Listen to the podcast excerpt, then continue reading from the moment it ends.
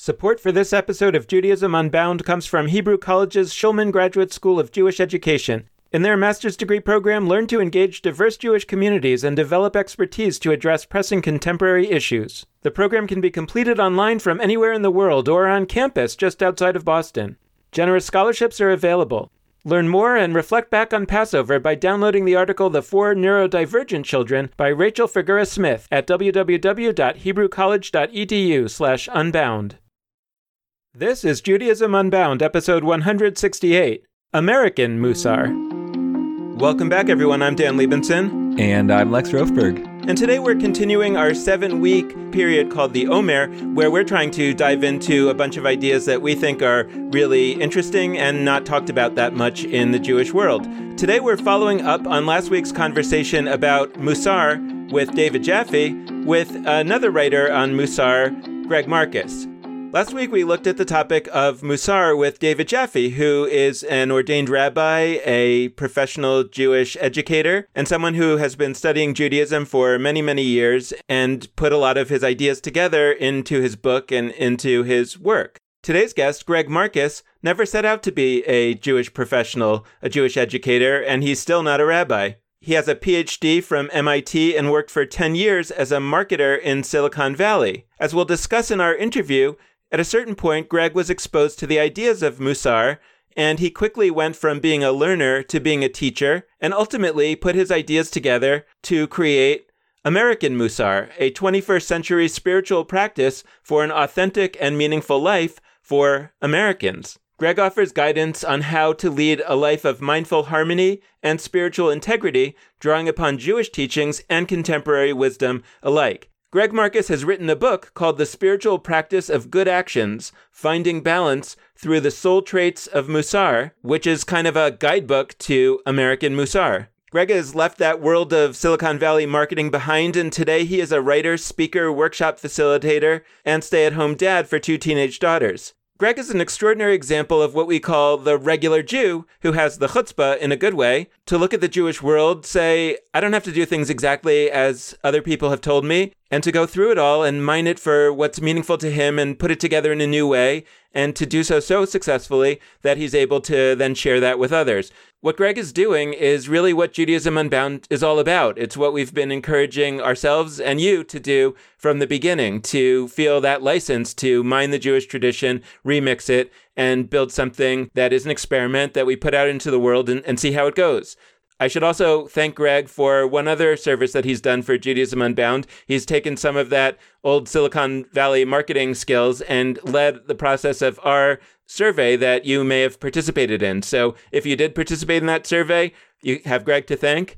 And uh, we're all still working on processing all of that. So stay tuned for the information about where we're going to take all of what we learned in the survey. In the meantime, today we're going to focus on American Musar, and we hope that it helps you put a set of ideas together this coming Shavuot and really have a, a more meaningful Jewish year next year. So, Greg Marcus, welcome to Judaism Unbound. It's so great to have you on. Thanks, Dan. It's a pleasure to be here.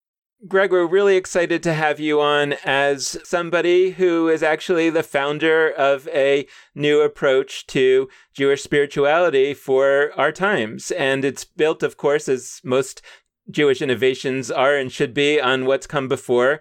But you have created a particular approach to the idea of Musar, which we talked about recently with David Jaffe, called American Musar. And we really want to jump into what that's all about. But before we do, I really want to get a little bit of your story because I think that your story is very important for our perspective as Judaism Unbound, where we've talked a lot about the capacity of people who are not rabbis, people who are not deeply educated in, in Jewish leadership through some formal institution to come forward and say, I have a contribution to make. And so I'd really love to hear the story of how you came from where you started to starting American Musar. Uh, let me take you back 12 years to when I was 40.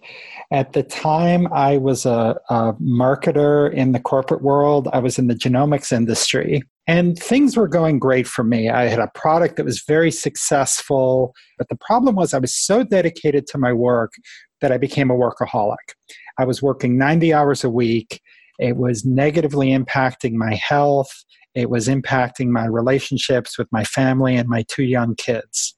And then I became the scapegoat for a product launch that went bad, which entailed being publicly humiliated by the president of my company. And then my grandmother passed away. And this is someone who I was very close with. And I almost skipped her funeral. And I actually negotiated to delay the funeral a day so I could, quote, finish my work. It was with this background and feeling really down that I went into Yom Kippur that year. And I was a, I was probably a, a twice a year synagogue Jew, um, but I took the high holidays very seriously. And at about three in the afternoon, they were chanting Torah, and I glanced down at the translation, and these words jumped out at me don't turn to idols or molten things. And my first reaction was extremely dismissive. I'm thinking, hey, my life is falling apart here, and this is exactly what's wrong with Judaism. We're fixated on something which went out thousands of years ago. And then this phrase popped into my head, and it said, you need to do what's best for the company. And when I heard that, my stomach clenched and my palms got sweaty and i started thinking about the nature of a corporation and i had all these thoughts and connections and i realized that i had turned my employer into a false idol. And doing what's best for the company that was our rationalization phrase. And it's not doing what's best it's very different than doing what's best and i decided that day i needed to start reconnecting with Jewish values. I needed to get my life back on track. And within a year, I'd cut my hours by a third without changing jobs. And I, well, I didn't realize it at the time. Um, that was my story at the age of 40, like Rabbi Akiva, where I began a spiritual path, where I began bringing Jewish values into my life on an everyday basis, not in terms of keeping Shabbat or lighting candles or going to services, but in terms of putting people first in my life and that was really got is what, what got me started on this path well, I love that connection to Rabbi Akiva because I translated an Israeli novel about Rabbi Akiva, and one of the most important ideas of, of him is that he only started to learn at the age of 40. Before then, he was a poor shepherd who hadn't learned anything about Judaism, and he came and, be, and ultimately became a very important figure in rabbinic Judaism and somebody that we look back now over the last 2,000 years and see as, uh, yeah, that was okay that somebody could only start learning at 40. So, how did you get from that uh, place of openness to Judaism and that looking for looking for elements of Judaism that that you did connect to while at the same time not becoming a traditionally observant Jew. I mean, first of all, I'd love it if you could talk a little bit about that process, about how you look back on what you did. It sounds like you know you were kind of we could call it you know picking and choosing. We could call it some version of um, you know maybe there's some tech metaphor for this. You know when when uh, when we can go back and kind of mine uh, something that's kind of fallen apart for the pieces that are still good. So I'd love for you to reflect on that a little bit. But also, I'd love to understand how you moved from that experience to specifically the the area of Musar and why that that spoke to you, and what was the process for your uh, starting to to learn about this, and then then becoming a, a teacher of it before you really created the approach that you call American Musar. Like many people my age, I think I had kind of a crappy Jewish education. I did become bar mitzvah, but um, you know, it was it was something that I'm very proud of, but in my synagogue, you didn't give a teaching about Torah, you gave a speech, which was a speech about whatever, and in one or two lines, you summarized the Parsha. I didn't even know what a Parsha was till five or 10 years ago. So it was just really, and what I missed out on was the, the richness of our Jewish tradition. Now, as an adult, I actually had a great adult Jewish education. I'm a member of Congregation Beth Am in Los Altos Hills, California. The rabbis there are wonderful about bringing in here's a Torah portion, and here's what Rashi says, and here's what this other commentator says, and then here's what a Protestant minister says, and here's a Shakespeare connection. And so that really opened my eyes that this was a, an ongoing dialogue my family decided not to send our kids to traditional Sunday school because I didn't want them to get a crappy Jewish education the way I did. We did something that was called Shabbaton, which was a family education program where all four of us went. And my wife, who wasn't Jewish, she could learn a little bit. And myself, I could learn a little bit more. And it was in Shabbaton that one year the theme was was Musar. And I really I said this is going to change my life. Uh, the way that I stopped working all the time was through a series of small gradual changes. And that's exactly the way Musar works. So I said, This is going to change my life. And then I did nothing for two years. And I just kept thinking about it and thinking about it and kind of suffering along and continuing to make mistakes.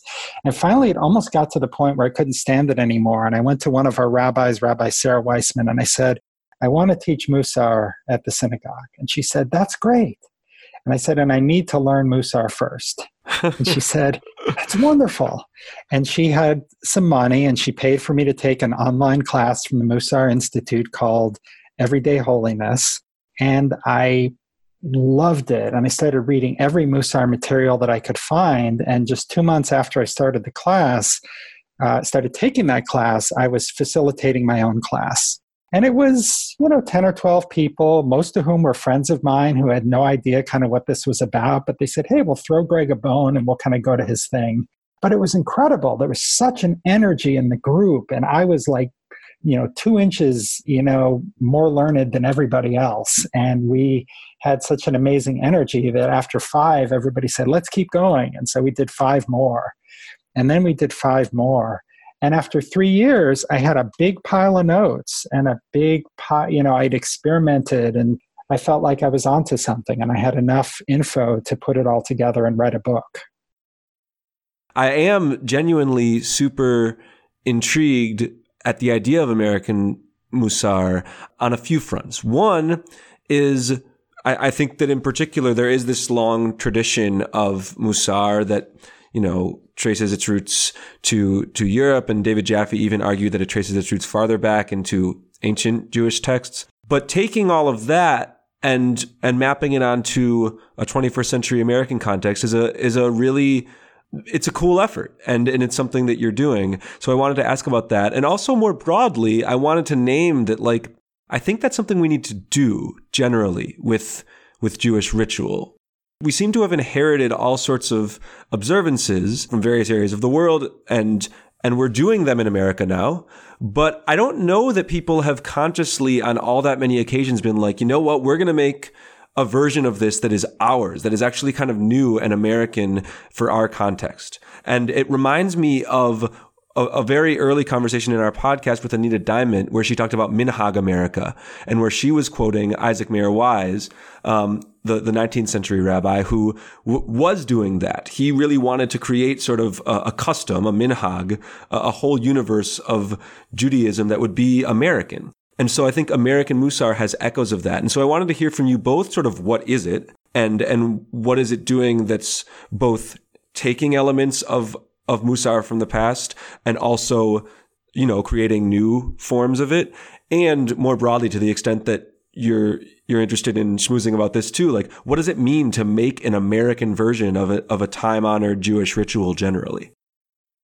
To give you a little context, one of the ways that I think about Musar is it's spiritual practical. And so I can give a practical answer for why I started it and a spiritual answer. And the practical answer is I wrote the book right after the Pew survey results came out in 2013. And I very much wanted to make Musar accessible to that 70% of the American Jewish population who wasn't part of a synagogue. And I know this is something, you know, you guys talked about a lot. You had a whole series about this. So it's how could I do something that really spoke to those people? So that's the practical aspect. The spiritual aspect is that I was at a, a Musar Kala, which is a Musar gathering, and we were doing a meditation, and I was deeply meditating. And it came to me during that meditation that I should call it American Musar. And as I thought about it, I thought that that really fit. Like in Ben Franklin's autobiography, he talked about 13 virtues and how you could focus on different virtues different weeks. That was very much influenced one of the most influential Musar books called Heshbon HaNefesh. And interestingly, he does not reference Franklin in the book because he was afraid that the Jews in Europe would not want to take an American Gentiles practice to be a part of it. But in his private letters, he said, yes, you know, there's this very clever American named Benjamin Franklin who came up with something really cool. And so I felt just intuitively and cognitively that let's just own this and let's see where it takes us. So now that brings us to the question is well, what is American Mussar? And I think that there are really three principles that I tried to espouse. The first one was talking about Jewish values. It's not about prayers and rituals, it's about how do these teachings show up in everyday life. So, the second principle is I wasn't going to use any Hebrew words, even in transliteration, except for the word Mussar itself. The reason why I made that, that conscious decision is as a marketer and I was getting ready to write the book, I talked to a bunch of people who were unaffiliated. And I wasn't surprised that Hebrew was a barrier. But what did surprise me was that Hebrew caused shame they didn't feel Jewish enough. And I realized that I had suffered some of that shame.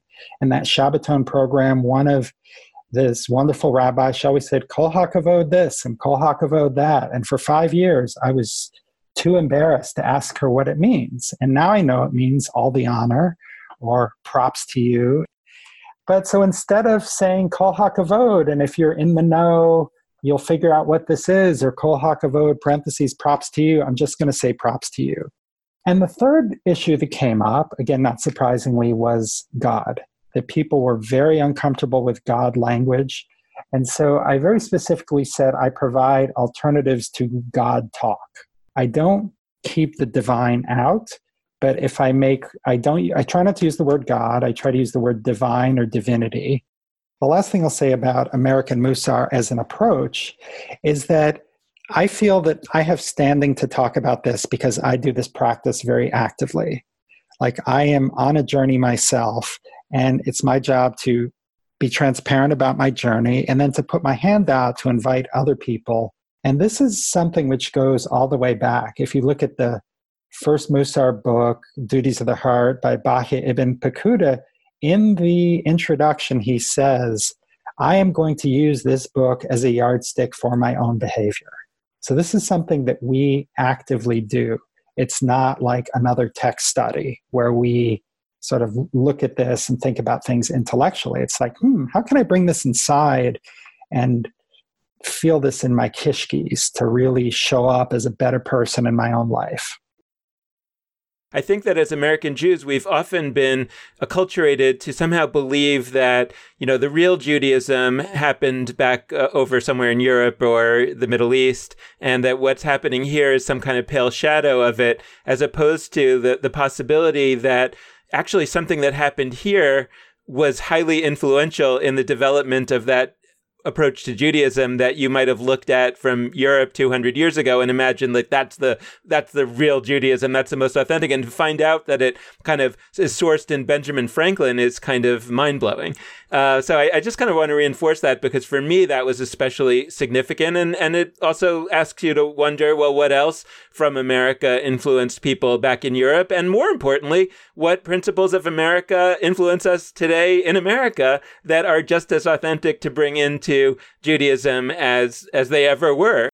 But I, I think that at this stage, I really want to kind of get a little bit more into the guts of what Mussar is about, what a Mussar practice is all about, specifically an American Mussar practice as, you have it. So, can we start with uh, talking a little bit about the kind of um, basic assumptions I think that Mussar is built around that you talk about in your book having to do with the soul? And then also uh, to give a few examples, perhaps, of some of the ways that this translates into daily practices, into how, how do we actually go about the process of practicing Mussar as opposed to just thinking about it? My background is a marketer in business as we used to do these financial forecasts where we would make assumptions.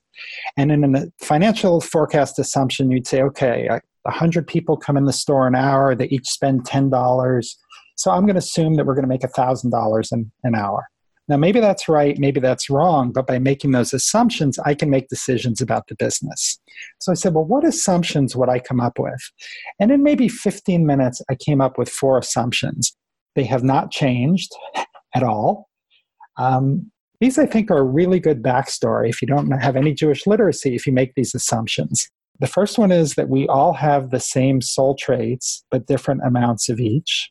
Second, that we all have free will, but it's not always accessible to us.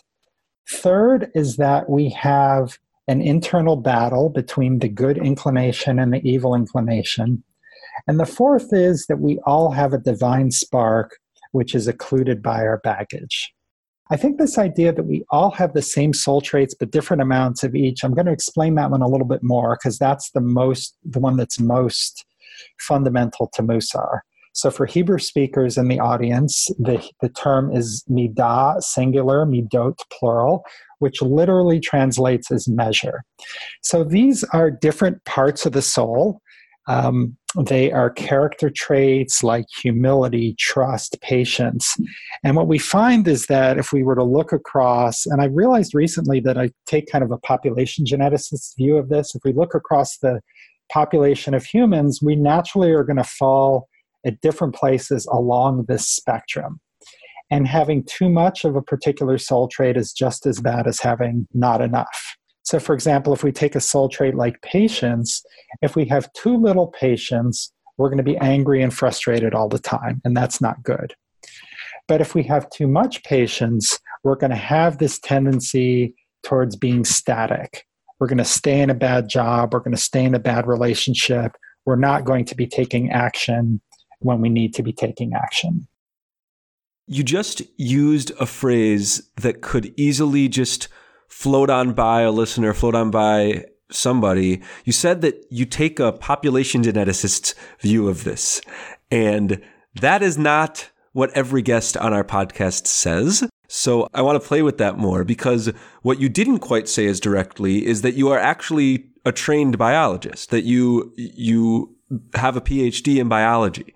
And that is very cool to me as somebody who has never come remotely close to anything like that and who struggled in ninth grade biology class. But I want to ask ways in which that part of you is not absent in this work. Too often we do this segmenting in our, in our heads of, you know, religion over here, science over there. We talked about this with Jeff Mitelman when, when we, he's the, the founder of an organization called Sinai and Synapses, which, which blurs consciously the ideas of religion and science. Um, but how is it that that background is relevant to you? And like, is there a backstory to how maybe that fact, like maybe, is there a way in which if you weren't a, a, a biologist, like maybe you wouldn't have come to this work? Yeah, you know, I've always been baffled by people who say that um, science and spirituality can't coexist. And part of that is, you know, my father was a, a musicologist by training, and he always said that at the highest levels, science and the arts, or science and philosophy, are asking the same questions because you get into very esoteric realms about trying to understand the way the world is. And now I can look back at like my time where I was a very serious scientist. I had a lot of publications and I would be doing this experiment and I would think about myself as like in King David's army, you know, pushing back the frontiers and smiting, you know, the evildoers, which is kind of, I imagine there aren't a lot of sci- bench scientists who are kind of having like fantasies like that at 11 o'clock at night while you're, you know, grinding through the experiments. And I'm just kind of now, um, I had a science reunion, and just now I'm sort of realizing how all of those threads have come into play. Because as much as I'm trying to innovate, um, you know, my book has 240 references in it. So it's not hmm. like, you know, I know how to write a paper. I know how to do research. I know how to s- synthesize disparate pieces of information because as a scientist, it's like, oh, we get a little piece of data over here and you get a little piece of data over there. And hmm, maybe we should investigate in this direction. But at the same time, I didn't come up with four hypotheses. You know, I came up with four assumptions. You know, hypothesis is something that you test. And I think I'm really happy that I did that because I don't have to get into arguments with people who say, oh, you say you have a divine spark that's occluded by your baggage. Well, this little piece over here is inconsistent with that. it's like, yeah, there's going to be all kinds of pieces inconsistent with all kinds of things. That's like, welcome to Judaism. but if we make this assumption, we can engage, we can engage in this thousand year old dialogue with our ancestors and with the people who've come before, and we can put our hat in the ring. This is what I, this is how I see it. What do you think, Rashi? So, to answer your question, I don't know where I'd be. Well, I know that if I hadn't become a scientist, I wouldn't be where I am today. I don't know where I'd be, but certainly my life would have taken a very different path. I'm thinking about uh, you as a scientist, and uh, you know, I'm sort of thinking about the the difference between like if somebody came around and said, you know, well, I don't have any training in biology, but uh, I want to throw my hat in and and start uh, you know start throwing out some of my ideas about evolution or whatever. You know, it feels like in the realm of science we have this these kind of high barriers to entry. Like, no, you're supposed to get a PhD. You know, and and there are good reasons for that. And yet, right, I'm one of the biggest advocates to say that that's not how we should be looking at it in Judaism. But I'm curious if you have a, a perspective on that, or if you if you uh, think that actually science would be better off if more people rolled up their sleeves and tried to make a contribution to science, or and or if you think that uh, Judaism and, and science are sort of different in those ways, and if you could talk a little bit about how you see them as different. I'm reminded of one of my favorite books is Joseph Telushkin's book Rebbe about the Lubavitcher Rebbe, and he used to send, you know, oh, there's no Jews in Fairbanks, Alaska, and he send, would send a young Jewish couple, go open a Chabad house. And they'd say, we don't, we're not rabbis, we don't know anything. And his answer was, if you only know Aleph and Bet, which are the two, two first letters of the Hebrew alphabet, then teach them Aleph. So um, I found that very reassuring because um, maybe I know three or four letters, but those letters that I know about, I'm very comfortable. So I think in, in Judaism, we're, we're a people of lifelong learning. And if you want to engage in the learning, you know what what's different about Musar though is you don't learn for the sake of learning, you learn for the sake of personal growth. And so I think the barrier should be extremely low. And I think it's part of our job as leaders in the Jewish community to kind of make those barriers as low as possible. If your issue is you don't even know where to begin, well, guess what? We are taught how to deal with that in the Passover Seder. We have uh, a lesson uh, from Passover about what to deal with someone who doesn't know how to ask a question. In the story of the four children, there's one question, which is, well, what about the, the child who doesn't know what to say? And the answer is, well, tell them that um, the Lord delivered us with, from, with a mighty hand from Egypt. So, you know, it's one of really basic, simple concept. So we can give very basic, simple concepts for people to begin to chew on. I'm curious about just one one more question about the distinction between Judaism and science or Judaism and other sort of realms where people imagine that it's important to be a professional, to be a, uh, you know, fully, to have studied everything. And because I think that a lot of Jews think about Judaism that way. A lot of rabbis, I think, are trained to think about Judaism that way, that Judaism is like science. There is a system, it is a body of knowledge that until you've gained some level of mastery, you shouldn't be in the business of teaching it, and you should, certainly shouldn't be in the business of mucking with it, you know, of changing it, of picking and choosing within it. And and I very much, you know, I'm also trained, by the way, as a scientist and as a biologist, and I I definitely have this like deep sense that that, that Judaism is not like science. But it would be wonderful if you could kind of help us uh, understand a little bit about, as you see it, why they're not similar. Science has real world consequences. And I do shudder that there's more of these kind of do genetic engineering in your garage kind of kits that are coming out. And if you like genetically engineer some mosquito and then release it into the world, you know, that could be oops, I accidentally created an ultra virulent malaria carrying mosquito resistant to all pesticides. You know, oops. You know, that is um, much harder to do in in Judaism. I guess you could come up, you could weaponize, as one of your previous guests said, some piece of text that could really catch on and have some hurtful effect in the society, but you can battle that with other words. Whereas if you really muck with biology, um, you could you could really do some damage.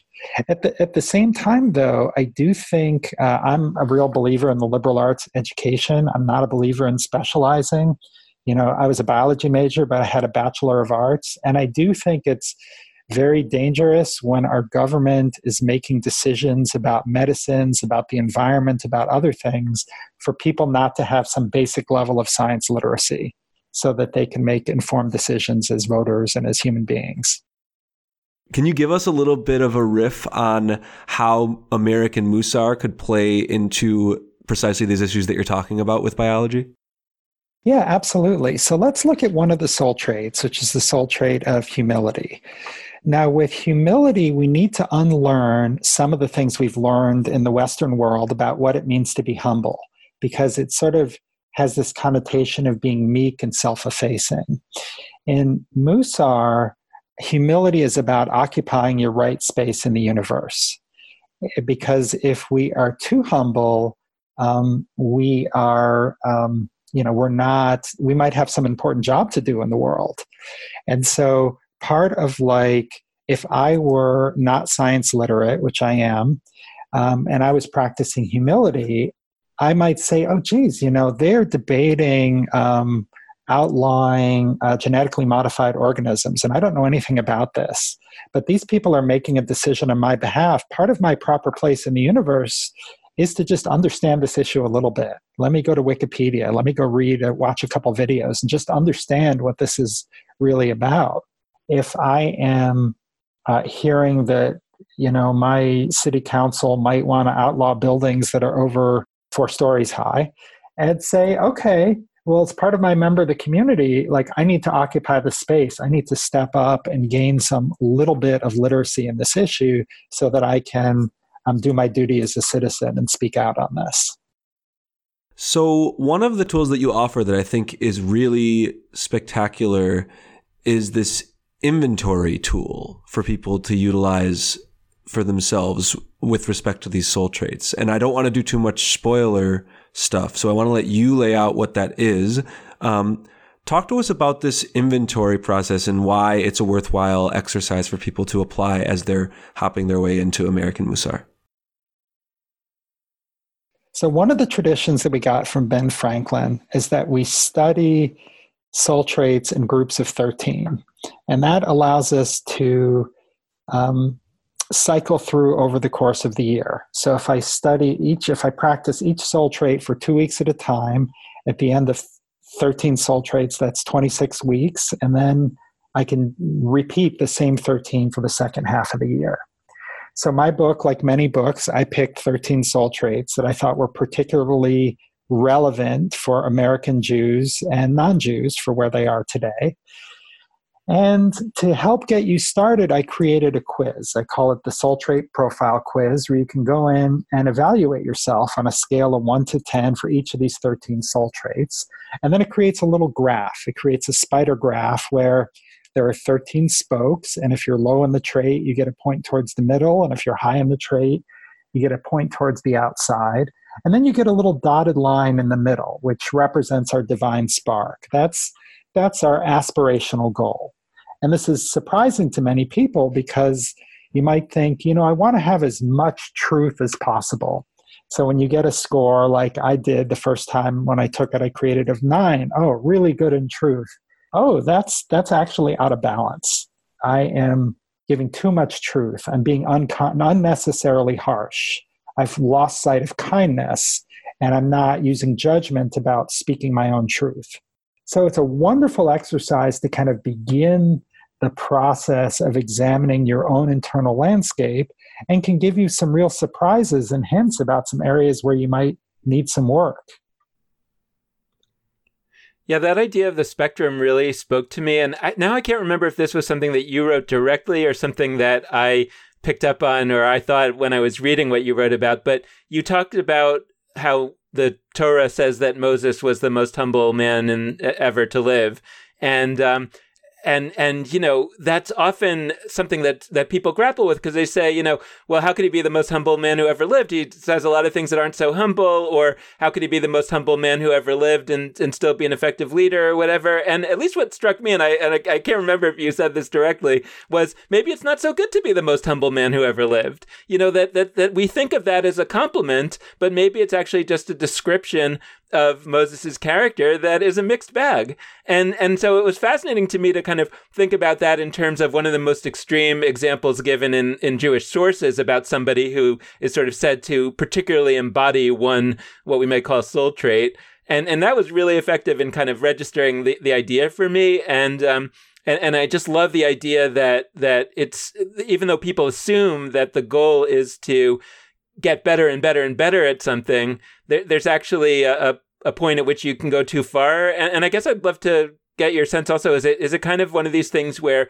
if you get better and and better at one trait you you pot- potentially get worse and worse at others because you know your attention gets focused only on one trait? Or you know how how do you how do you live in the best or like what's the aspirationally how do you kind of live in the the best balance? What does it look like to sort of get it right well, one of the you bring up a really important point, um, and I'll, with what you said at the end. One of the reasons why we rotate through traits every, you know, some people do it for one week, some people do it for a month. I, for me personally, the sweet spot is to rotate every two weeks. Is that we don't want to get stale. You know, you always want it to be fresh. And if you did only focus on one trait at a time, I think there might be some risk that you would uh, overdo it and that you would lose sight of something else. So by um, by rotating, we constantly keep it fresh, and also there are things which you know I didn't think patience was an issue for me, and if I were just picking and choosing, I never would have worked on patience. But actually, I discovered like 10 seconds into working on patience that it was a huge issue for me. and that's a very common human occurrence that we all have our own blind spots. So just by following the program, we get we we get an opportunity to see into those blind spots.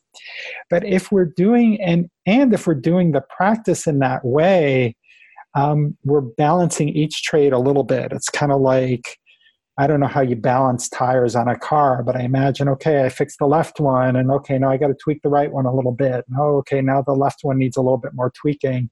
So as we work through these same traits again and again, we're constantly tweaking and we're sort of slowly moving towards balance um, in a holistic way.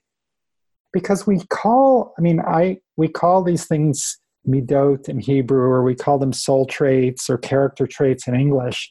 But the reality is, is that they're not actually different things. They're just parts of the soul. But the soul is beyond our ability to grapple with as a whole.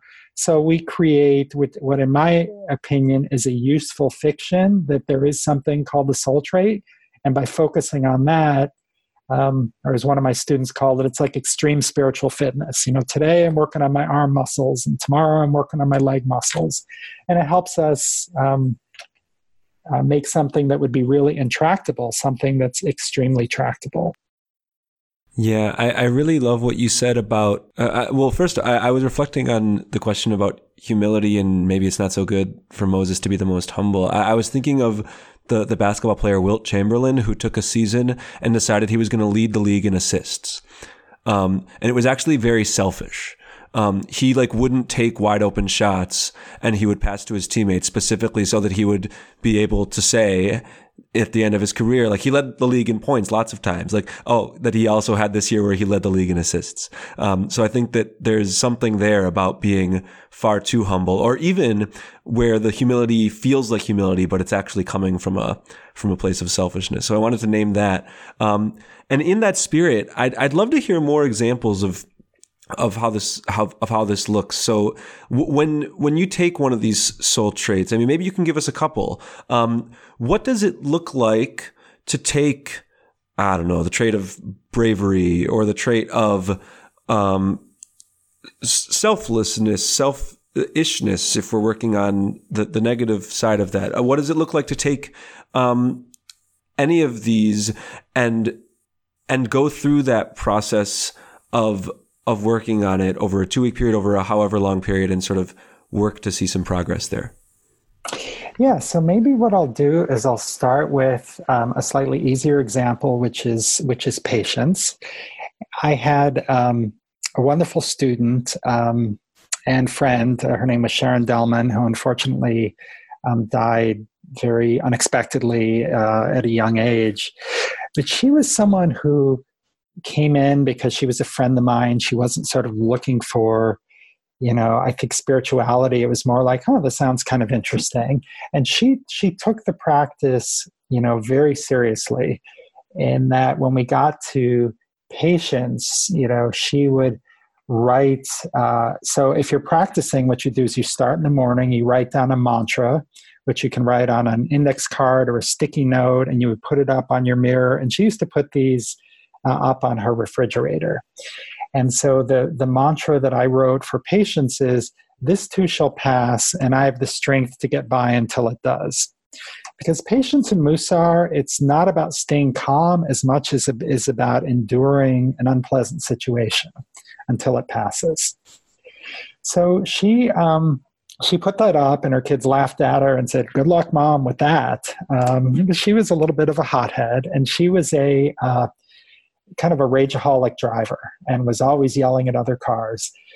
Um, and what she decided to do was she said, you know what? Uh, for my action, my one action, I'm going to let every car merge in front of me. I'm going to let every car merge. So she came back two weeks later and she said, Greg, I have become the most patient driver in California. I just let everybody in and suddenly I'm calm and I'm listening to the radio and I'm just enjoying the drive. And not only that, she found that she became more patient with her kids. Because when we do these practices, when we say the mantra, we are changing our soul. Now, if you're of the spiritual bent, you would say, yeah, we're making small imprints in the soul. And because the soul is changed, we show up differently in different situations. Now, maybe you're more of a neurobiologist and you're saying that we're rewiring brain pathways by our actions, and that with that new brain pathway, we're showing up differently. From an American Musar perspective, it really doesn't matter. I don't know whether Sharon saw herself on a spiritual quest or on a spiritual journey, but she saw herself on a journey and she took it seriously and she showed up in the world in a more menschy way, which made her life better and made her family's life better. I'm not sure if uh, the the right way to ask this question is to kind of connect it to one of these soul traits. So it may or may not be, but I'm trying to think about the experience of being overwhelmed, and I am not sure if that connects to the soul trait of equanimity or which one of them you kind of see see it as part of. But I think that there's this element of people's experience with Judaism where it's fundamentally overwhelming. It's like you know, oh, I thought that to Judaism properly, so to speak, was to do X, Y, and Z, and now you're telling me I should also do Musar, and um, and then there's this other uh, version of it that says, um, well, you know, these are actually for people who are not really doing a whole lot of the traditional Jewish stuff. They're not necessarily overwhelmed by Judaism itself, but they're somehow overwhelmed by their sense of what it means to be a good Jew. And, and sometimes I feel like it's, you know, it's like it's almost like um, and, and i feel like maybe you gave a, an example of this before but i don't remember what it was exactly but it's like um, you know i could do this thing but you know would i really be moving the needle i mean it's like what's the point of doing one piece of judaism if you think that the whole thing is this big overwhelming uh, part of it and, and what i really appreciate about what you're doing with musar is that you're not doing what the orthodox world might do which is to say hey, we should be completely orthodox. We should have we should believe in the proper way. We should conduct ourselves in the proper way according to Jewish law, and we should also do this Musar thing. You're saying that you could make your your whole Jewish practice about only Musar and it would be a good way to be a Jew, I think is, is kind of what I'm hearing. And, I, and I'd love for you to reflect on that, both in terms of human beings as people, and also I think of Judaism as sort of an organism, both of which have the capacity to be overwhelmed and overwhelming, and that perhaps, you know, in some way we can imagine a sort of institutional musar that would kind of help Judaism itself figure out a way to uh, be more balanced and, and therefore maybe be more uh, appealing and, and useful to people. I think that musar is something that everybody could do a way of looking at life and a way of living your life. Like, let me give you an example.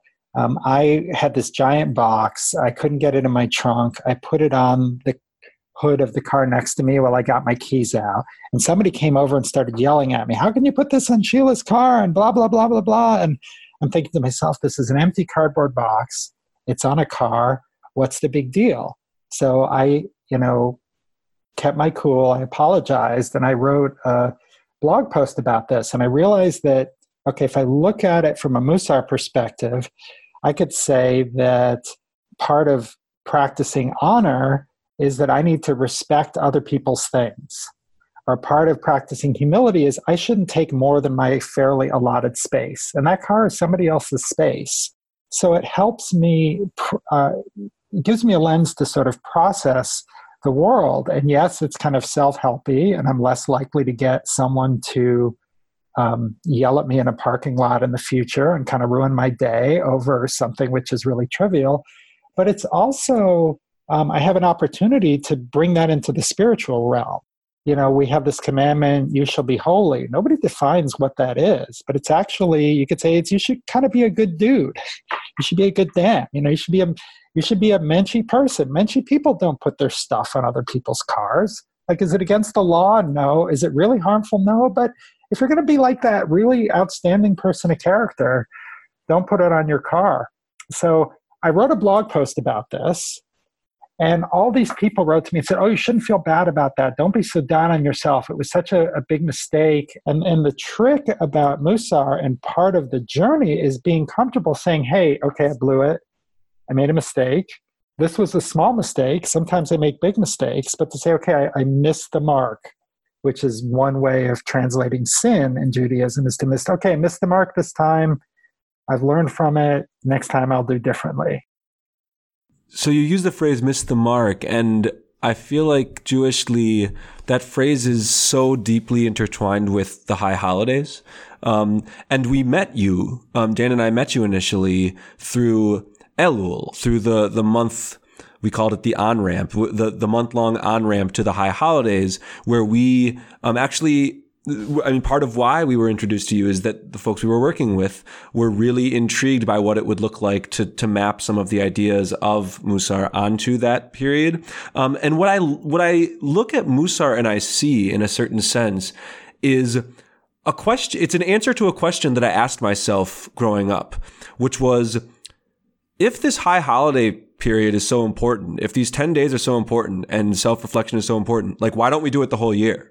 Um, that was a question for me as a young Jew. Like, if we mean this, like, why aren't we doing it always? And Musar is like, well, ding, ding, ding. Um, you're now going to look inward and think about how to improve on certain character traits all the time. Um, it's, it's like a beautiful, lived, embodied practice that I think it's like if you took, it's like if you took I'm, I'm, I don't know why I'm thinking it's like if you took an episode of a TV show and like slowed it down and spread it out over like a hundred times as long. I don't know. Like you take a, a holiday and you make that holiday not merely its own observance, but you make it a, a model for what you should always be. And that's how I like to conceptualize Shabbat as like for one day we create a world that's at rest and that's sort of peaceful, Shabbat Shalom, and we try not to just have that be one seventh of our time, but try to take that and have it be all the time. Um, so I, I, was curious, like, do, do the high holidays like take take up particular bandwidth in this for you? Is is that time of year sort of an exclamation point for your Musar practice, or does it feel more like you know what? It's actually just 10 more days, or if you count Elul, 40, 40 more days that I strive to to have look like the rest of my time? Yeah, that's a wonderful question. I mean, I think the high holidays are an exclamation point, but they've always been an exclamation point for me. Like, that was the only kind of really Jewish thing that I did seriously for a long time, which was looking within. But what, what we call this process of looking within, the Hebrew word is heshbon hanefesh, accounting of the soul. And I told you about that rabbi who took Ben Franklin's work. The book he wrote was called Heshbon Hanefesh, Counting of the Soul. And one part of Musar practice that I didn't talk, talk about is journaling, which um, I was not a journaler. I am in, not as frequent as I would like to be journaler, but that's called Heshbon Hanefesh journaling, where that's the third leg of the stool. You have your mantra, you have okay how do i act differently during the day and then it's how did my patience practice show up in the day how did my truth oh wow i, I had too much truth i was not listening to somebody else's opinion. I was too insistent on my own opinion today. Okay, I'll write that down. That is my accounting of the soul. And um, both David Jaffe and I have done um, workshops around Musar workshops around the high holidays, which is to kind of help. Boy, every year I keep coming up against that same issue. Yep, still pissed off at my dad, still um, unhappy with my job, still not going to the gym. And without a practice, you have nowhere to go with that. But if you can slot that into a Musar practice, okay, well, what's one action that I can take today to move towards doing something differently? I guess the piece that I would love to get your thoughts on as we get towards our close is could you help us understand a little bit about what's the value add of doing this from a Jewish point of view? Like is there is there a way in which Musar is a better way to try to improve ourselves than, you know, trying to do the seven habits of highly effective people or uh, you know, the, the work of positive psychology and Martin Seligman, and they also have various journaling practices and things like that. So, how do you connect this specific approach of Musar and of Judaism and, and sort of make the case for why it's one that, that we really ought to give it a try? I mean, I, I try to avoid the the autas, but I, I would say for me, Musar, as I see it, is a countercultural Jewish tradition which goes all the way back. And there's this long argument between people who say doing Torah is enough, and the people who say you need to do Torah and do acts of kindness. And it even says in the Talmud that one who does Torah without acts of kindness, it's as if they had no God. And that's an emphasis that has been lost and maybe was never even that big a part. It's always been this minority view, but it keeps cropping up at all these different places in Jewish communities all over the world. These people saying, hey, but what about kindness? So I would invite all of us to give this a try and see how might we show up in the world as better people because whatever it is that you're trying to do if you're tr- if you're trying to fight for social justice coming as your whole self being able to um, wholeheartedly and without like your own baggage holding you back is going to make you that much more effective. And if you want to dip into the spiritual realm it's also going to make you more holy so we are arcing to the close, and just this has been sensational. You have an offer. You, this is the first time in Judaism Unbound history, as far as I can remember. But you have an offer for our guests that you wanted to voice before we go. So uh, I'll, I'll hand it over to you, Greg Marcus. What's your offer to our listeners today? Right. So part of what I, I like to do is I like to talk to people one on one, and I do one on one coaching, and I also just do one on one discussions and conversations with people and it can be about um, gee how can musar enrich my own jewish experience? Or it might be more how can musar help me get unstuck from a situation at work or from a you know some anger in my life or a relationship question? So if if you go to americanmusar.com slash unbound you can sign up for a free one hour strategy session or consultation with me where I will listen to your situation and we'll together find a, a Musar practice to help you address it. So that's AmericanMusar.com slash unbound. Awesome. Um, thank you so much, Greg Marcus, for joining us. This has been a fantastic conversation. You are very welcome. We hope you've enjoyed this episode and we hope that you will be in touch with us. And we want to call out all the different ways that you can do that. First, you can head to our Facebook page, Judaism Unbound. Second, you can go to our Twitter feed at, at Judaism Unbound. Third, you can go to our website, JudaismUnbound.com. And last but not least, you can always hit us up via email at dan at JudaismUnbound.com or lex at JudaismUnbound.com. Before we go, we also wanted to say thank you to one of our sponsors. Support for this episode comes from the Oshman Family JCC in Palo Alto, California, whose vision is to be the architects of the Jewish future. The Oshman Family JCC is an incubator for new expressions of Jewish identity. It creates innovative Jewish learning, celebrations, and arts programs that inspire personal connections to people and ideas from across the Jewish world. Learn more at www.paloaltojcc.org. And with that, this has been Judaism Unbound.